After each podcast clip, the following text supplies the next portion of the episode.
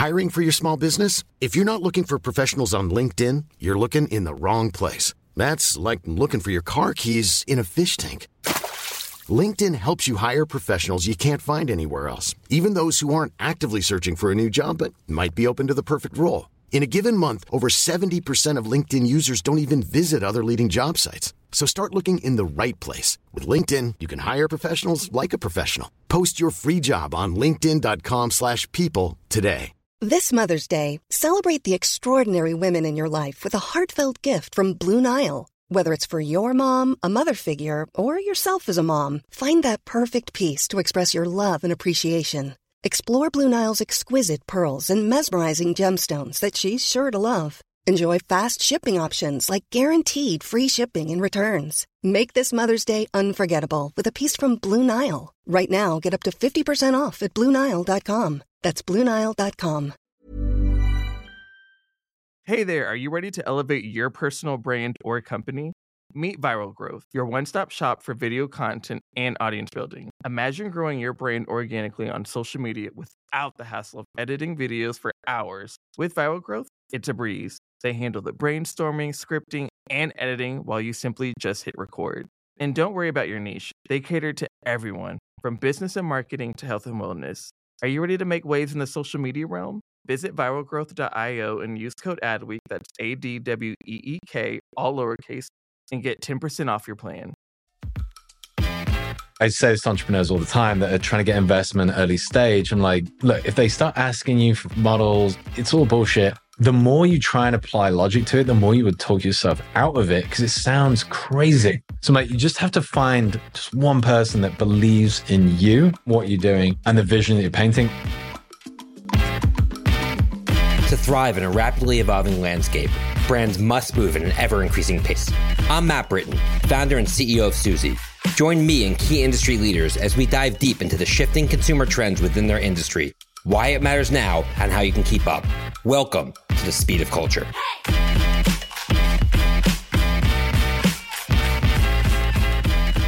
Today, we're going to be speaking with David Lester, co founder of the exciting health drink brand Olipop. Before starting his own drinks brand, David worked in global brand marketing and innovation roles for almost a decade, working with iconic brands such as Smirnoff, Gordon's Gin, and Johnnie Walker. David, so great to see you. Thanks so much for joining today.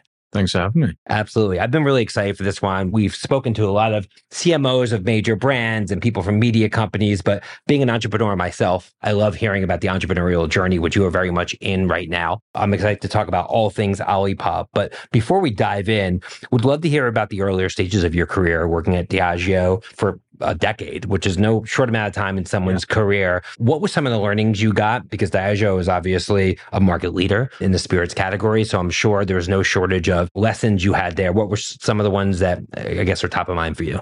I mean, it was a great experience. When I started at Diageo in the early 2000s, I think it was, they had a program called Diageo Way of Brand Building or DWEB, as they called it. So I came in as a, as grad student. I didn't know anything about marketing or frankly business in general. Why did you take the job? It's a good question. I think I came out of college and I wasn't, you know, I applied for a range of different stuff. Actually, I think I was applying, I remember applying for like accounting jobs. I don't, I don't know why I did that. I, I would have been awful at that. Um, something about marketing seemed interesting to me. I grew up in the northwest of England, just outside of Liverpool and familiar with England at all. There's basically London and then there's everywhere else. Yeah. So growing up, my mom was a school teacher. My dad worked in a government job, local council, managing the parks and open spaces. My friends' parents were kind of nurses and firemen and things like that. So it was all very new to me, this idea of going to London and, and working in a in a corporation.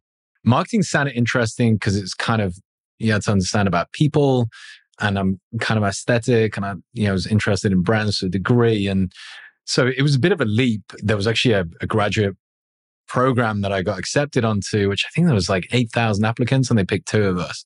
So it's one of those kind of sliding doors moments. You think if I redid that scenario a hundred times, it probably wouldn't have worked out right. for me. So, you know, I'm very grateful for that. And as I say, they, they put me on this Diageo Way of Brand Building course. There was two week long sessions where we got to learn marketing from some of the leading marketers at Diageo. It was like something they really invested in, went to a fancy hotel and got these presentations on the history of brands and how Diageo wanted to do brand marketing. And that was fascinating to me. And then I had the chance to apply it to brands like Gordon's and Smirnoff. So about half my career was brand marketing. I, I led the Johnnie Walker brand in Australia for a while, third largest market globally for that. I learned a lot about mass brands, which I think is interesting now on, on Olipop because there is a big difference between niche marketing and, and mass marketing. And we started on Instagram, like a lot of brands do, and a little bit sort of trendier LA type wellness vibe to what we were doing. And we've rapidly evolved into a more mass market brand. And you learn some discipline working on Smirnoff and Johnnie Walker as you can't do niche marketing on those brands. I mean, it's certainly interesting learning how a big company like that works. And, it, and it's very well functioning company as well. So, you know, the other half of my career at Diageo was product innovation. So that's sort of launching new products. We ran a navigate process, same as a lot of large companies do. So you basically have to take your business plan to an executive team and they kick it to pieces for new brands or, or new flavors or extensions. That's right. Line extensions or new to world innovation. You know, have you scoped the size of market properly? Is this scalable? Is it profitable? Can we manufacture it through our system? And most of that failed. But there's only so many ways that a consumer goods product can fail. You know, you tend to find the, the mistakes repeat themselves. There's odd little lessons that you learn as well, just from experience. Like, you know, I remember was maybe a whiskey product we were working on where we had this amazing bottle for it. It's credible, looks super premium, researched really well. Didn't really sell that much in the market. What we discovered was actually too premium. People didn't ever want to pick it up and drink it because it was for a special occasion that never arrived. So it's that sort of stuff that you learn just from you like get those aha moments from launching things and seeing how they work or don't work that has been extremely helpful. Yeah, it sounds like it was almost like a second university for you in many ways. You learn about brand marketing, you learn about product development, and those that's basically what you need to know to launch your own. A certain side of it. The yeah. bit I didn't learn was entrepreneurialism, which is a huge part of it. But yeah, in terms of some of the kind of base skills and how to make something amazing. And I've got a great business partner who's an incredible formulator as well. Yeah. So, and you left after 10 years in 2013, but you didn't launch your current brand, Olipop, until 2018. So it was five years in between. Mm-hmm. What precipitated your decision to leave Diageo? And then I imagine that's when your entrepreneurial journey started. So walk us through, you know, that journey to get you to launching the brand in 2018. Yeah. So it was a great experience at Diageo, fantastic company. Yeah, I, I think there was two reasons really to leaving. One was a lot of my leadership lessons were from my mum growing up as, as a school teacher. I saw the impact that she had on people's lives. You know, kids would go back and visit her 10 years after leaving the school.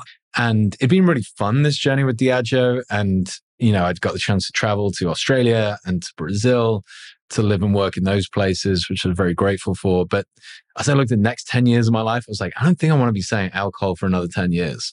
And, you know, I was getting a little grumpy with the bureaucracy of a large corporation.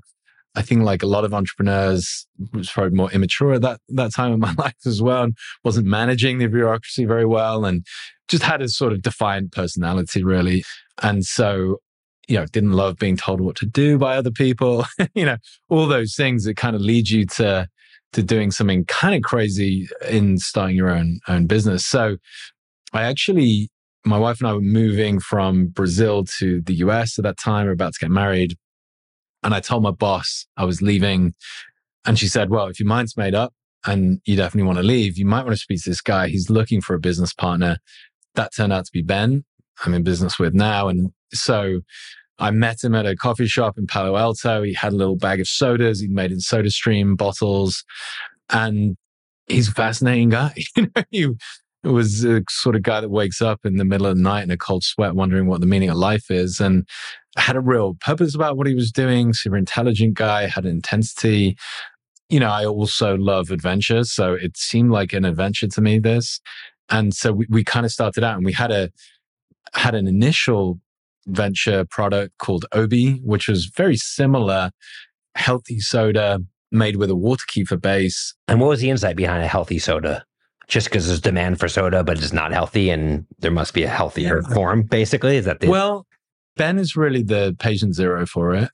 You know, his background is he grew up in a poor family in Monterey, south of San Francisco had quite a challenging childhood. He talks about it a little bit on podcasts that he's done. And he was overweight and he was eating the standard American diet, like a lot of people are. And he just kind of realized about age 14, he was like, this isn't going to work out very well. And I need to make a change. And he did. And he got a job and started buying better food and he lost weight. But he also saw that his mental clarity improved, which he wasn't expecting. And he became very interested in the gut brain connection. He dropped out of college. He taught himself microbiology. Wow. He had a mentor at a time. who was a civil rights activist, won a Supreme Court case by himself, this guy, studying in the library. So he was in a very entrepreneurial world and was frustrated by the food that was available. He grew up eating, you know, stuff that he was like, this is delicious. Like, I get it. There's a lot of empathy in what he was doing. He was like, I understand why people eat this stuff. It's delicious. It's cheap. It's sometimes all you have available, but we got to do better than this because I've felt so much benefit from making a change in, in my diet. And this was just his passion and his mission. So I was kind of follower number one, basically, and, and behind him on that. Brought my technical skill, which was helpful on the first venture, but I just, I didn't know enough about being an entrepreneur. And there was aspects we didn't know on capital raising. Yeah. So what were some of those things when you say you didn't know enough about being an entrepreneur? What were the parts of being an entrepreneur that you didn't expect and kind of bit you when you went into this venture to begin with? Basically everything. I hear people going from their corporate career to, yeah. you know, an entrepreneurial venture. I'm not sure what your experience has been like that with yourself, but corporate career can give you good technical skills, but in terms of the mindset of an entrepreneur, it gives you nothing.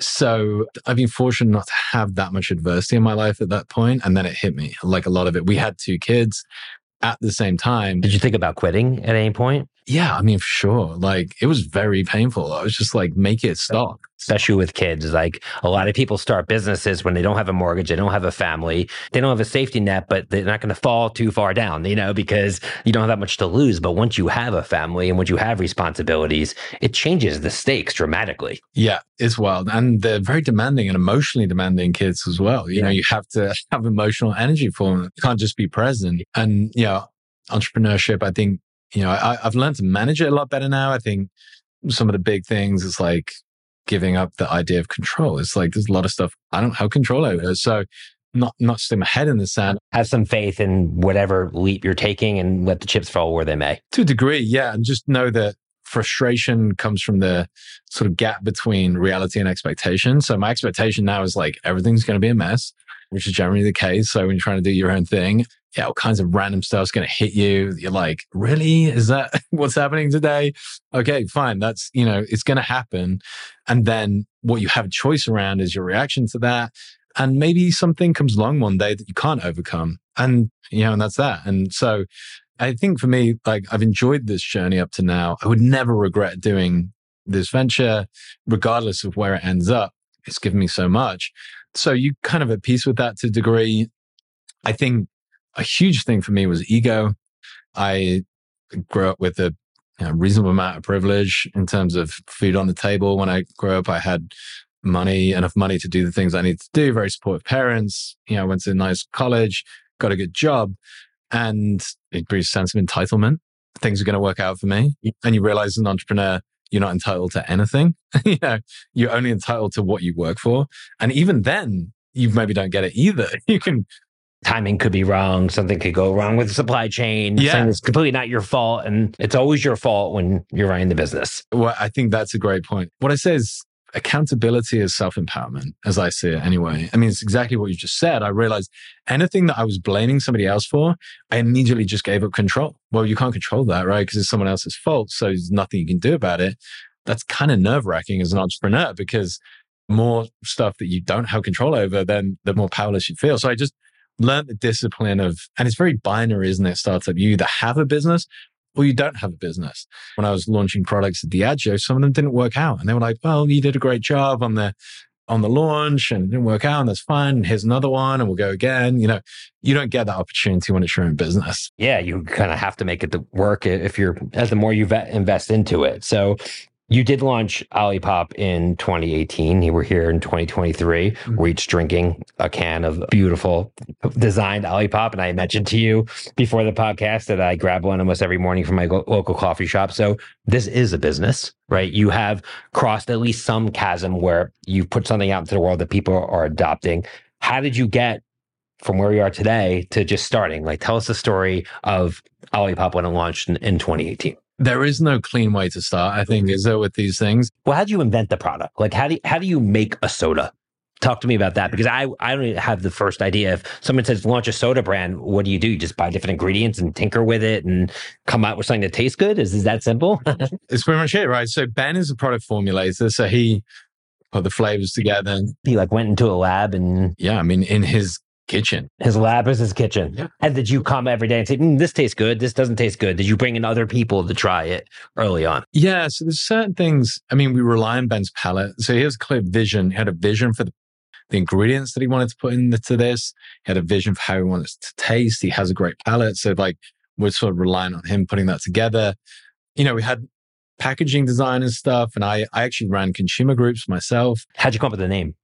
I just thought of it one day. It's basically comes from oligosaccharides, which is a technical name for prebiotic fibers and pop. And naming is the most difficult part of product innovation uh, for anybody that's done it. Especially consumer products. It, totally. You know, most of the names are taken. And so you want something that's distinct and everything sounds stupid when you first like imagine apple or mm-hmm. google they sound stupid until to build a story behind it. Yeah exactly. Yeah you're like hold on that's that's somebody's name that doesn't sound right you know? But icons become icons because we imbue them with meaning over time. You can't fast track that. Hey silly. So we certainly wanted something that sounded like a soda brand. It was kind of had a certain onomatopoeia about it. It rolled off the tongue, distinctive and unique. And I was like, look, I don't know. I still had a lot of doubt around the name Olipop. It sounded a bit weird to me, but I was like, I think this, it's got enough of the characteristics of a good name to stick with it. So we did. But yeah, you're right. And then you got to figure out where you're going to manufacture it. And then you got to figure out a distributor. And then you got to sell into retail. It's that's the process. It sounds like you deal with more the business side. You dealt with more the the, the packaging and the, and the branding, and he dealt with the actual product. We kind of backwards and forwards on a lot of stuff, to be honest. Got it. We'll be right back with the speed of culture after a few words from our sponsors. When you're ready to pop the question, the last thing you want to do is second guess the ring. At BlueNile.com, you can design a one of a kind ring with the ease and convenience of shopping online. Choose your diamond and setting. When you find the one, you'll get it delivered right to your door. Go to Bluenile.com and use promo code LISTEN to get $50 off your purchase of $500 or more. That's code LISTEN at Bluenile.com for $50 off your purchase. Bluenile.com code LISTEN. Wow! Nice! Yeah! What you're hearing are the sounds of people everywhere putting on Bombas socks, underwear, and t shirts made from absurdly soft materials that feel like plush clouds. Yeah, that plush. And the best part, for every item you purchase, Bombas donates another to someone facing homelessness. Bombas, big comfort for everyone. Go to bombas.com slash ACAST and use code ACAST for 20% off your first purchase. That's bombas.com slash ACAST, code ACAST. Hey there, podcast fam. Are you ready to break free from the social media rut? Hold on to your hatch because we've got just the thing for you. Meet Viral Growth, your one stop shop for leveling up your online presence. Whether you're a personal brand or a company, they've got the tools and know how to take you to the next level. With Viral Growth, forget about those endless hours of video editing. They handle everything from brainstorming to polishing your content so you can just focus on being awesome. And guess what? We're hooking you up with a sweet deal. Use code ADWEEK for 10% off when you sign up. Ready to take your social media game to the next level? Head on over to viralgrowth.io and let's turn those digital dreams into a reality. And then you had, I guess, a an MVP, a minimally viable product. Yep. And then I guess the next step is to get retail adoption, right? So did you just go door to door to different retailers and say, "Will you sell this?" How did that come to life? Yeah, kind of. So we did raise money initially straight out the gate. So we raised half a million dollars in a convertible note. Was that challenging to do? Yeah, well, we had to do it off a PowerPoint deck basically because you don't have anything at that stage. So you're selling off vision.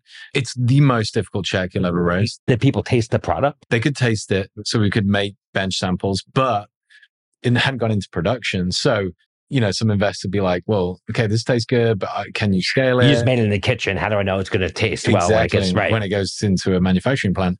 So I think at that point, there is no logic to investing in a company like that. So I say this to entrepreneurs all the time that are trying to get investment early stage. I'm like, look, if they start asking you for models and like it's all bullshit. And the more you try and apply logic to it, the more you would talk yourself out of it because it sounds crazy. you know what I mean? It so true. sounds so crazy. Yeah. So like, you just have to find just one person that believes in you and what you're doing and the vision that you're painting. And that's it. And that's all you're going to get. And that's all you need. So our guy was a guy called Pat Finn. He actually was our first investor on Obi as well. Interestingly, our first venture. So invested in that one. He must have really believed in you guys. He still believes the same second one. Like, you know, with sort of 10 years in, this guy hasn't made, you know, any money out of this yet. but he's really kind of stuck with it. He saw what we were trying to do. He believed in Ben and I as well. He was like, these guys are going to do something cool. And when I think the best early stage investors do go off their gut instinct a bit say you can't. There's no there's no logic at that point. I don't know how they do it, to be honest. Well, some I think early stage investors say, oh, they worked at Google or Facebook, so they must be good. I'm going to invest in them. And they just bet on the person's resume, which I would imagine your background, Diageo, had something to do with it, but it's a little bit different in the consumer product space and is in technology. So, yes, it is a big yeah. in faith. And Ben and I had no connect. I just arrived in the States. Right. You know, Ben didn't complete college. We were not a very investable team in that respect, you know. So so we got that and we knew we were like just need to make this thing and then people is to really see. So you took the half million you said we're to make it and you said you found the the partners the manufacturers to come up with essentially the product in the can and you had case x amount of cases of it at the end that's right and then you know we're sort of selling in. So we started in about 40 independent stores in Northern California. How? Door to door? Like you just call them and say, will you sell our product? Like, yeah. is it on consignment? How does it work? Yeah, it's a very tricky, like kind of catch 22 in, in food and bev startup because you go to a distributor, which you need to like deliver your product, right? And be like, hey, got this great product. Will you take us on? And they'll be like, do you have any stores? We're like, not yet, but if you take us on, we can get some stores. And they're like, well, come back to us when you've got some stores. So you then go to the stores and you're like, hey, we've got this great product. Would you like to stock it? And they're like, yeah, who's your distributor? And they're like, we don't have one yet. And they're like, well, come back to us when you got a distributor.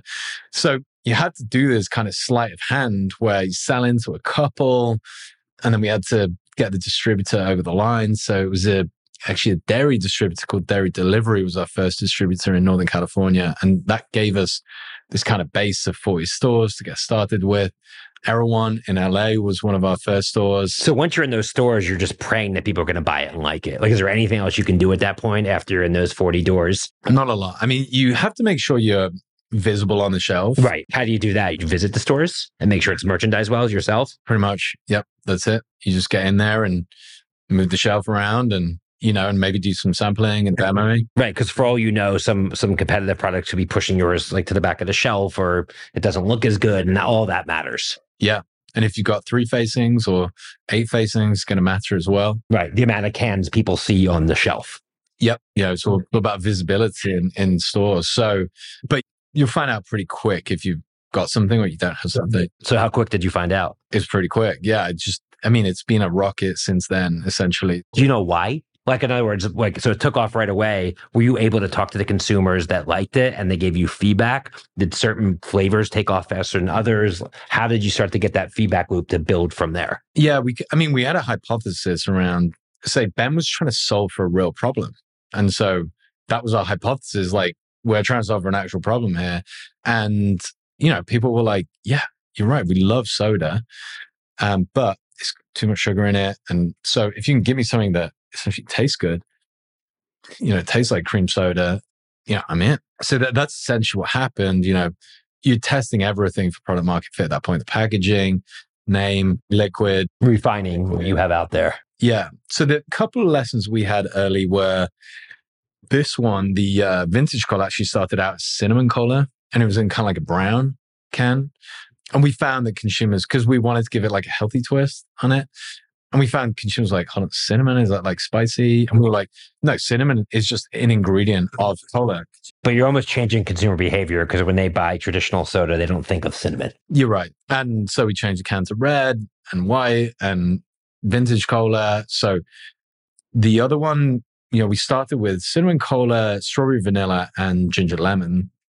The ginger lemon was designed as a kombucha style Oh. product because we weren't sure if like the sweet flavor is going to sell that well in the natural channel where we we're starting out. Right. Soda, a dirty word in the natural channel. So they're going to go more to the kombucha. Yeah. But as it turns out, like I think this is the case even to today, Uber Health Store in LA, like Erewhon, like that's the health store of all health stores. Their top selling beverage SKU outside of water is strawberry vanilla Olipop. Now, I don't actually drink that flavor because I find it a bit too sweet. And we found that just like everybody loves soda. Yeah. There's a reason why the titans in the space are some of the, you know, most prolific companies in the world. It's true. Like it has 97% household penetration. So we found now that ginger lemon is one of our slowest moving SKUs because it's not actually designed on a soda profile. So much different category. It almost is. And so everything, that's why we got the confidence to do things like cream soda. And, And then, did you tweak the original ingredients after that first round and when you went out there, or, or is it still the same original? it's still the same. That's fantastic. Right. Yeah. Yep. So you start to get some scale. You move beyond the 40 doors. I imagine then you had to raise more money at that point to continue to scale, I guess, the inventories you could distribute to more places. Constantly raising money. But it got you a little easier each time, I would imagine. It does.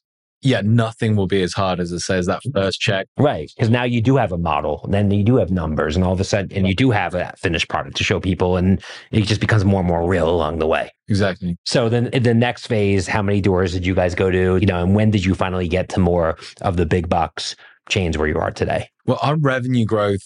So this is our fifth year in business. So it's gone 1 million first year, 9 million, 30 million, 75 million last year. We'll do over 200 this year.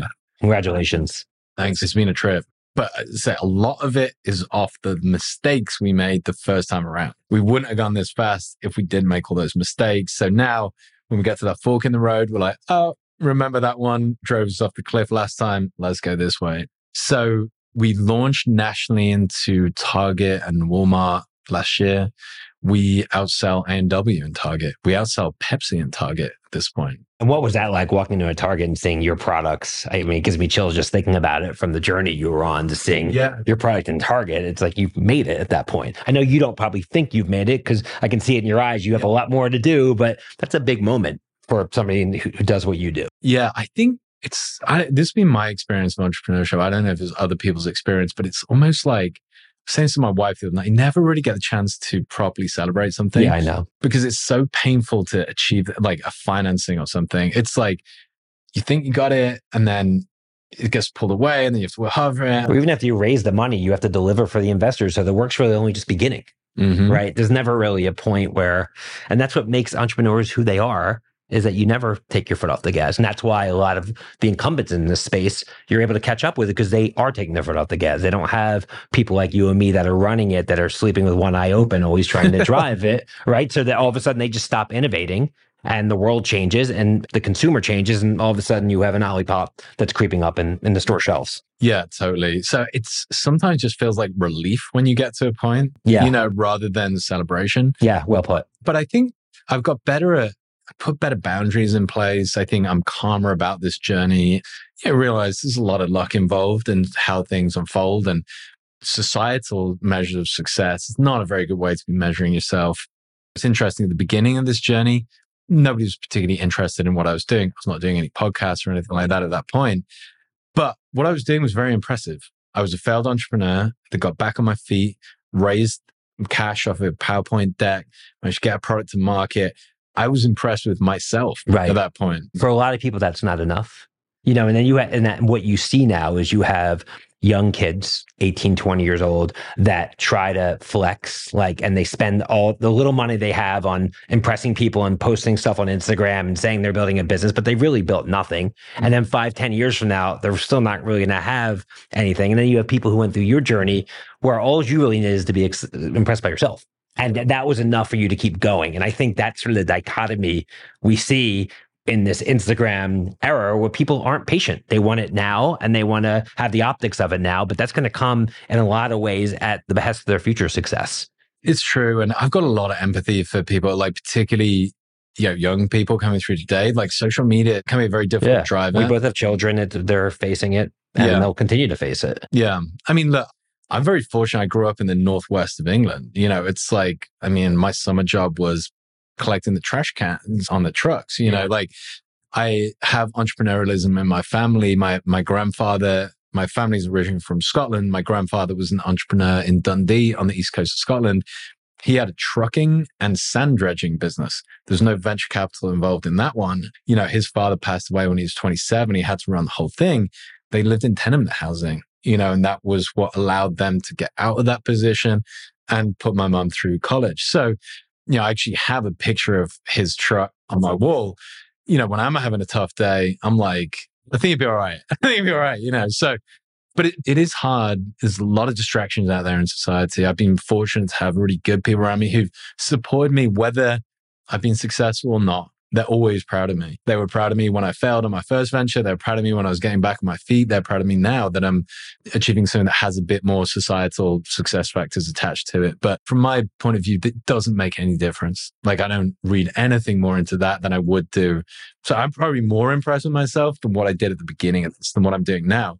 I mean, we have a lot of momentum. And you're able to provide for your family. And there are obviously benefits of commercial success that impact you personally, yeah. especially when you're you have a family. Yeah, totally. And in some ways it gets easier. You know, I've got a lot of smart people working in our business now, and we kind of accidentally over delivered our plan this year. We just sold way more than we thought we were going to. There's not many people that are saying that in 2023. No, in the first year, I mean, that million dollars, like we scrapped it out to get a million dollars. Like now we're over delivering our plan by tens of millions of dollars, just sort of without even realizing it. So yeah, some of those things get get kind of easier to degree. For sure. Yeah. So 200 million this year, and I agree. Like you can't just measure it by revenue, but just in terms of the brand awareness and the consumer impact, it's certainly real. Where do you go from here? Where are you focused on in 2024 and beyond in terms of continuing to build the business? There's still a lot for us to grow.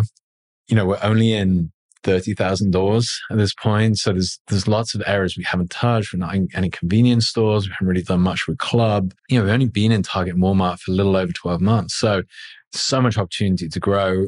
And, you know, we're excited to take it on and say it's a real privilege to be able to, to do this and to get to take on these challenges each day with, with an awesome group of people. So, yeah, I really don't know where it will go. And I, I kind of like that. You know, I didn't like when I was saying my corporate career that I could, see, I remember starting work in London and, you know, on that ladder. And I was like, I can see where this is going to go and I see where I'm going to end up. That was not motivating or exciting to me. Yeah. And so the fact, if I look back at the last 10 years, I'm like, that was crazy. But I would have no idea that I would have ended up in this place. And I kind of like that idea looking forward to the next 10 years, I have no idea when this is going to be in 10 years. So you just don't know how the story is going to play out. And you have to, if you look at that as like an adventure, it makes yeah. life all the more fun. So we're here at the Brand Week conference in Miami, and obviously Brand Week's all about marketing and building a brand. Who is the Olipop consumer, whether it's by demographics or psychographics? How do you know who the right design target is for your product? Yes, soda is very ubiquitous category. I think the one we have a term called happy seekers for our consumers. If you're going to be interested in drinking Olipop, you have to care some aspect about your health. Sure. You know, so you have to care about sugar and or digestive health. Otherwise, you would just buy a can of Coke, right? It's, it's cheaper. It's a good, a good brand. It tastes good. It's more available.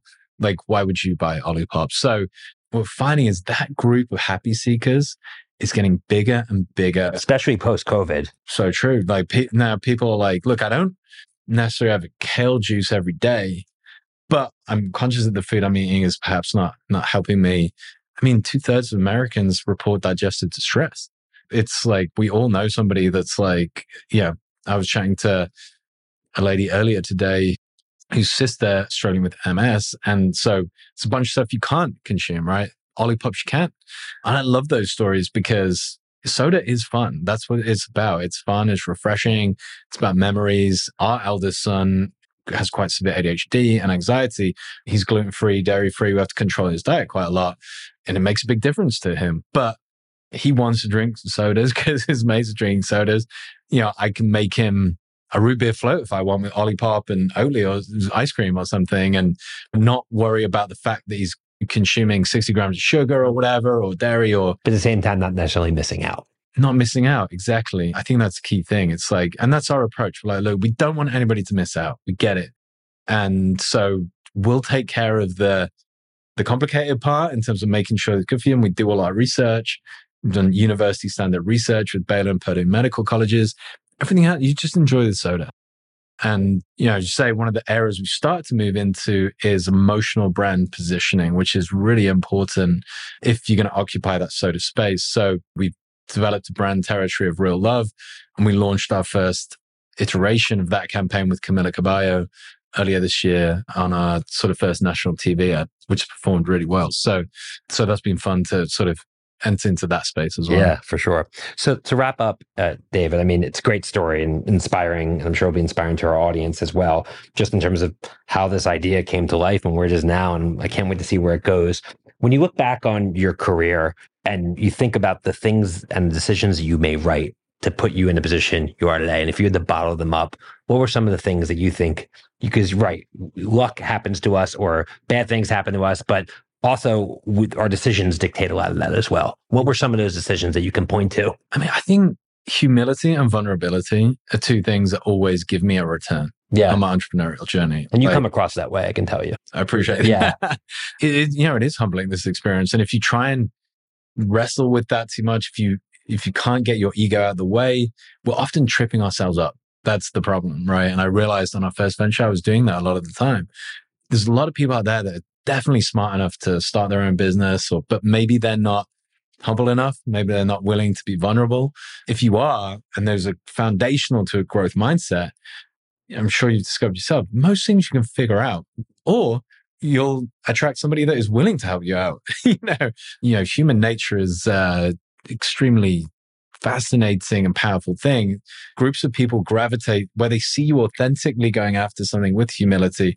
It's incredible what um, support you'll get in doing it. Absolutely. We're going to leave it with that. Thank you so much for joining. It was a fantastic conversation. Again, I can't wait for our audience to hear it. So, on behalf of Suzy and Adweek team, thanks again to David Lester, co founder of Olipop, for joining us today. Be sure to subscribe, rate, and review the Speed of Culture podcast on your favorite podcast platform. Till next time, see you soon, everyone. Take care.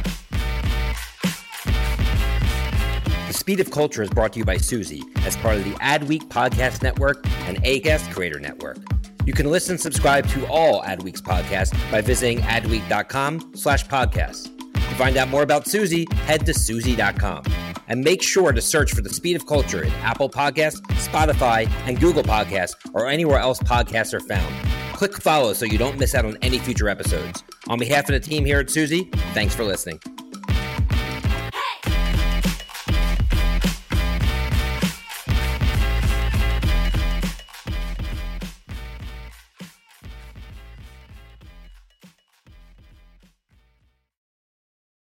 Hey there, podcast fam. Are you ready to break free from the social media rut? Hold on to your hatch because we've got just the thing for you. Meet Viral Growth, your one stop shop for leveling up your online presence. Whether you're a personal brand or a company, they've got the tools and know how to take you to the next level. With Viral Growth, forget about those endless hours of video editing. They handle everything from brainstorming to polishing your content so you can just focus on being awesome. And guess what? We're hooking you up with a sweet deal. Use code ADWEEK for 10% off when you sign up. Ready to take your social media game to the next level? Head on over to viralgrowth.io and let's turn those digital dreams into a reality. Cool fact a crocodile can't stick out its tongue. Also, you can get health insurance for a month or just under a year in some states. United Healthcare short term insurance plans, underwritten by Golden Rule Insurance Company, offer flexible, budget friendly coverage for you. Learn more at uh1.com. Mom deserves the best, and there's no better place to shop for Mother's Day than Whole Foods Market. They're your destination for unbeatable savings, from premium gifts to show-stopping flowers and irresistible desserts. Start by saving 33% with Prime on all body care and candles. Then get a 15-stem bunch of tulips for just $9.99 each with Prime. Round out Mom's menu with festive rosé, irresistible berry chantilly cake, and more special treats. Come celebrate Mother's Day at Whole Foods Market.